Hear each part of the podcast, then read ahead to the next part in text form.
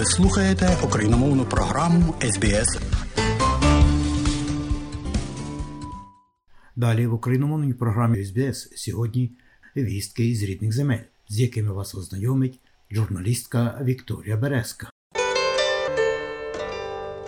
Слава Україні! Розпочалася 376-та доба героїчного спротиву українського народу військовій агресії Російської Федерації. За повідомленням Генерального штабу збройних сил України, станом на 18.00 5 березня поточного року протягом доби противник завдав 23 авіаційних та 4 ракетних удари. Здійснив понад 20 обстрілів з реактивних систем залпового вогню на Волинському, Поліському, Сіверському та Слобожанському напрямках. Оперативна обстановка без суттєвих змін. Противник утримує свої підрозділи поблизу державного кордону України та продовжує інженерне обладнання позицій. Формувань наступальних угрупувань не виявлено. Авіація Сил оборони за добу завдала 10 ударів по районах зосередження особового складу та військової техніки ворога. Підрозділи ракетних військ і артилерії протягом доби уразили два ворожі пункти управління. Український дрон зупинив просування трьох російських вантажівок разом із військовими на Куп'янському напрямку. Хоча, на перший погляд, влучання снаряда, який скинув безпілотний літальний апарат поблизу тимчасової зупинки техніки, не було стовідсотковим. Наступний вибух остаточно нейтралізував ворогів. Протягом останніх двох тижнів обстрілем з градів неабияк дістається Куп'янську. У колись 70-тисячному місті залишилося заледве 25% населення, зокрема маломобільні люди та близько восьми сотень дітей. Місцева та обласна адміністрація ухвалили рішення про обов'язкову евакуацію, говорить голова Куп'янської міської військової адміністрації Андрій Беседін. Ми зараз пропрацьовуємо механізми. Зараз є вже домовленості з містом Житомир, дякуючи меру Житомира. Вони готові прийняти на зараз 250 дітей з батьками. Це разом 500 чоловік. Ми ще раз хочу наголосити, не даємо їм квиток на автобус і кажемо, просто виїжджайте. Ми організовуємо завдяки Харківській обласній військовій адміністрації повний цикл з розселенням, харчуванням, отриманням всіх соціальних послуг на той час, поки ситуація не стабілізується.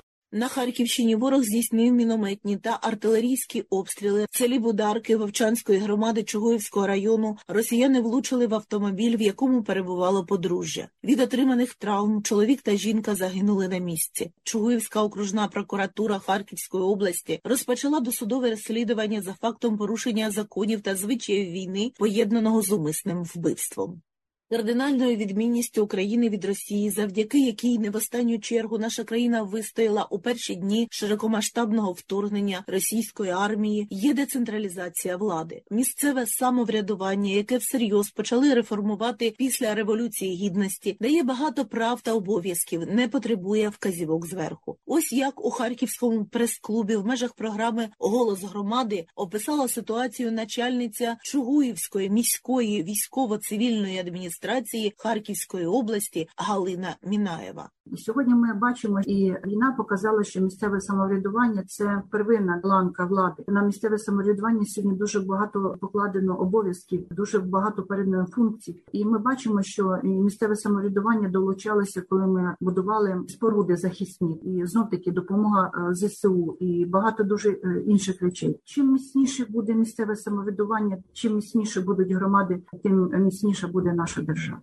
На Луганщині найважчим є напрямок на Кремінну, повідомляє голова Луганської обласної військової адміністрації Сергій Гайдай. Там ідуть запеклі бої. Ворог кидає туди наявні резерви, застосовуючи танки, бойову машину підтримки танків, термінатор, важку артилерію, дрони камікадзе типу ланцет. Але, попри те, несе втрати в середньому до роти особового складу на добу. Другий за складністю напрямок Білогірівський, але за свідченням Сергія Гайдая від населеного пункту лишилася лише назва на мапі. Там ситуацію контролюють бойові підрозділи Національної гвардії України. Третій напрямок Сватово-Куп'янський, де позиції сил оборони наразі є найстабільнішими. Атаки ворога розбиваються об сили оборони України. Сергій Гайдай про цілковито знищені населені пункти Луганщини. Білогорівка не існує. Попасна зруйновано вщент. Нєвське 50% населеного пункту знищено. Решта 50% ще проживають люди. Макіївка жодного будинку нема не обстріляного. Сельмахівка обстріляна. Новоселівське там жодного будинку вцілілого нема.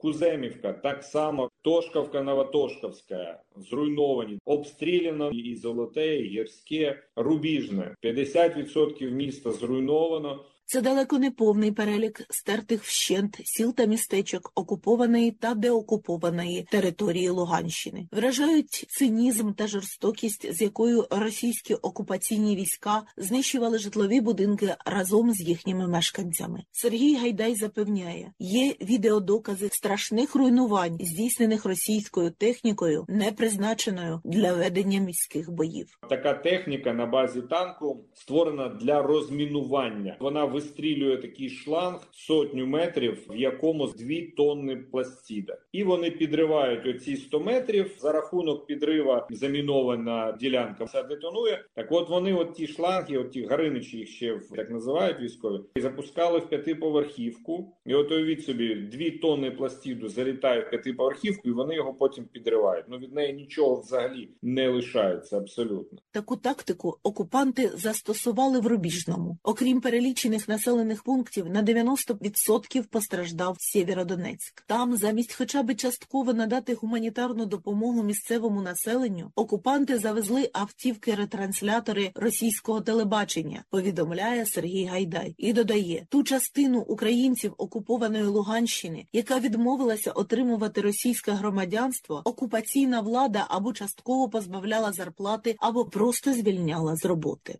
На Бахмутському напрямку противник продовжує вести наступ. Протягом попередніх місяців російські збройні сили намагалися оточити Бахмут. Попри те, що вони кількісно переважають і щодня йдуть в численні атаки, досягти бажаного результату не змогли. Військово-політичний оглядач групи інформаційний спротив Олександр Коваленко говорить, що вороги змінили тактику. Тепер намагаються вести вуличні бої. Що таке оточення? Це фізичне перерізання основної логістики, яка дозволяє матеріально-технічно забезпечувати групу захисників в Бахмуті. Саме під Бахмутом у нас є проблеми з артилерією та мінометними підрозділами. Але коли вони здійснюють наступ по вузькому фронту на невеликих ділянках, ми повністю можемо закрити цю ділянку. Саме тому вони зараз можуть сконцентруватися не на тому, щоб повністю оточити Бахмут, а саме розпочати бойові дії у місті. На Шахтарському та Авдіївському напрямках ворог здійснив безуспішні наступальні дії, обстрілявши 18 населених пунктів, зокрема й вугледар Донецької області. Повідомляє голова Авдіївської військово-цивільної адміністрації Віталій Барабаш. Сумарно за добу більше 200 обстрілів. Це тільки позиції навколо нашого міста. 10 авіаударів. В місто прилетіло масованих обстрілів трохи більше 20 за добу. Всю ніч хаотичні обстріли були по центральній частині частині міста. Був один масований обстріл біля першої ночі, шість ракетних ударів ракетами Х-59 по місту. Штурмові дії майже всю ніч, весь день якихось таких перерв нема між цими штурмами по всій смузі. На запорізькому та херсонському напрямках противник веде оборону на окремих ділянках, намагається створити умови для переходу у наступ. Здійснив артилерійські обстріли понад 35 населених пунктів. Зокрема, на Херсонщині військове угрупування збройних сил Росії змінює тактику як щодо цивільного населення на звільненому березі Дніпра, так і на все ще окупованому лівобережжі, розповідає депутат Херсонської обласної ради Сергій Хлань. Окупанти продовжують тероризувати Херсон і взагалі всю правобережну частину Херсонщини. Вчора 360 снарядів випущені в бік правого берега. Також окупанти почали застосовувати дрони, які скидають вибухівку. Разом з тим окупанти обстрілюють і міста на лівому березі на узбережжі. Це Нова Каховка, Олешкіль, Каховка, Хопри. Метою окупанта є поцілити, де найбільше збирається людей. Очільник української розвідки генерал-майор Кирило Буданов вважає, що цьогоріч протягом весни відбудеться вирішальна битва, яка стане останньою до закінчення цієї російсько-української війни. Відтак настануть кардинальні зміни, що пов'язано як із постачанням західної зброї силам оборони України, так і з виснаженням російського військового потенціалу, говорить Буданов. Росія не готова на довготривалі бойові дії. Їх ресурси досить обмежені і в часі, і в обсягах. І вони про це дуже чудово знають. Утилізували ми всі залишки радянського озброєнь з усього світу і викинули оборонно-промисловий комплекс Російської Федерації на дуже багато років зі світової торгівлі озброєнням. Утилізували всю дієздатну частину їх армії. Просто всі спеціалісти, їх більшістю вже не існує. Зараз стандартна ситуація в російських бригадах це третій вже склад. Елітні підрозділи заміщені мобілізованими, призваними з нуля. Російська Держдума рекомендувала бізнесу самостійно закуповувати ПВО для захисту від безпілотних літальних апаратів, оскільки засоби Міноборони зосереджені на прикритті важливих державних і військових об'єктів. Про це заявив глава комітету з питань оборони Держдуми Російської Федерації Андрій Картаполов. Повідомляє видання Москву Тайм.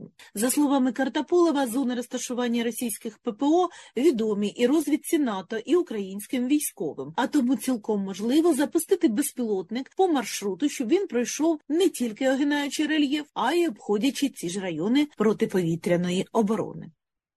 Станом на 5 березня поточного року в Чорному морі на бойовому чергуванні перебували 16 ворожих кораблів, серед яких 4 носії крилатих ракет «Калібр», загальний залп 24 ракети. В Азовському морі один ворожий корабель, в Середземному морі 10 ворожих кораблів, з них 5 носії крилатих ракет «Калібр», загальний залп 72 ракети. Говорить начальник об'єднаного координаційного прес-центру Сил оборони України, капітан першого рангу Наталя Гуменюк. І фрегат, і МРК нещодавно були в пункті базування. Цілком ймовірно, що вони споряджені і готові. Підводні човни чатують вже кілька діб. Виявлення пуску саме з них ускладнено для системи протиповітряної оборони. Коли вони на службі, треба реагувати на сигнали повітряної тривоги негайно. Ворог готовий наносити ракетні удари. Скоріш за все, це не буде масована ракетна атака, оскільки вона не є ефективною. Хоча вони можуть витримати подовжену паузу і використати знов ту тактику.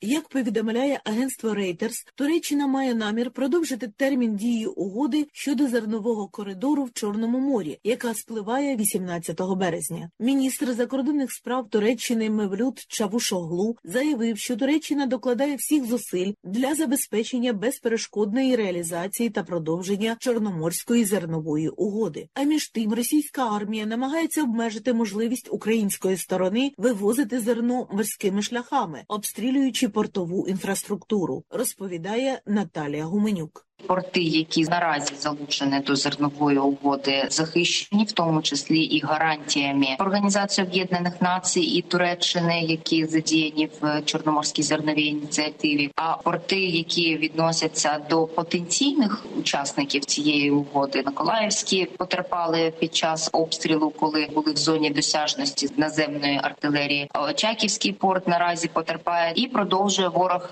руйнувати інфраструктуру херсонських портів.